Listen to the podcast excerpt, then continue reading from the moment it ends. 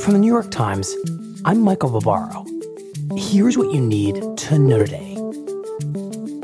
On Tuesday, federal health officials issued new guidelines on masks that reflect their growing fears over the Delta variant of the coronavirus. The officials said that in areas of the country where infections are surging, even people vaccinated against COVID 19 should resume wearing masks in indoor public spaces.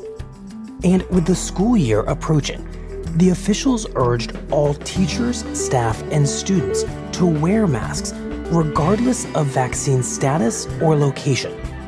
I just want to indicate that this is not a decision that we or CDC have made lightly.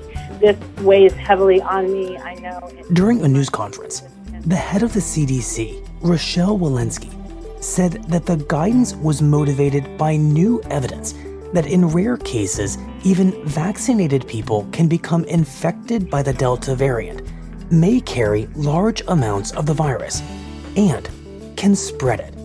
This new science is worrisome and unfortunately warrants an update to our recommendations.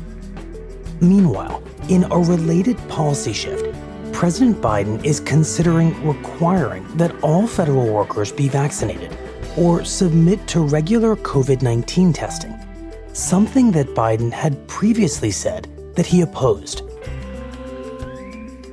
That's it for today. I'm Michael Barbaro. See you tomorrow.